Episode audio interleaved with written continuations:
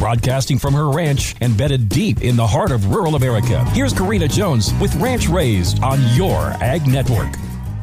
I was looking around my garden beds yesterday and the word heritage struck me. The older I get, the more appreciation I have for heritage and legacy. I can even recognize those qualities in the plants I see this time of year. The centuries old pie plant, or more commonly referred to today as rhubarb, has been dug and passed down for generations through some families. My great grandma and my grandma made rhubarb desserts on the regular. In fact, I feel like rhubarb was the star of every dessert my grandma made when I was growing up. I remember because I wasn't exactly a fan at the time. My rhubarb plants were dug from my grandma's house and transplanted to my yard. The rhubarb plants that create a border alongside my uncle's shop were also dug and transplanted from my grandma's home. I have irises and daylilies that were dug from my grandma's yard and now are in my landscaping. It is a gentle reminder that it won't be silver and gold that are the most important things you pass down. It will be the life you pass on. These perennials in my yard are my window back in time to my own family's history. They're heritage. These same rhubarb plants fed the generations before me, and Lord willing, will continue to feed the generations to come as we continue to split and transplant. While I highly doubt that anyone has to split the rhubarb and lilies equally in their will, it is these living things that are so valuable to me and that I hope my kids cherish more than diamonds and gold.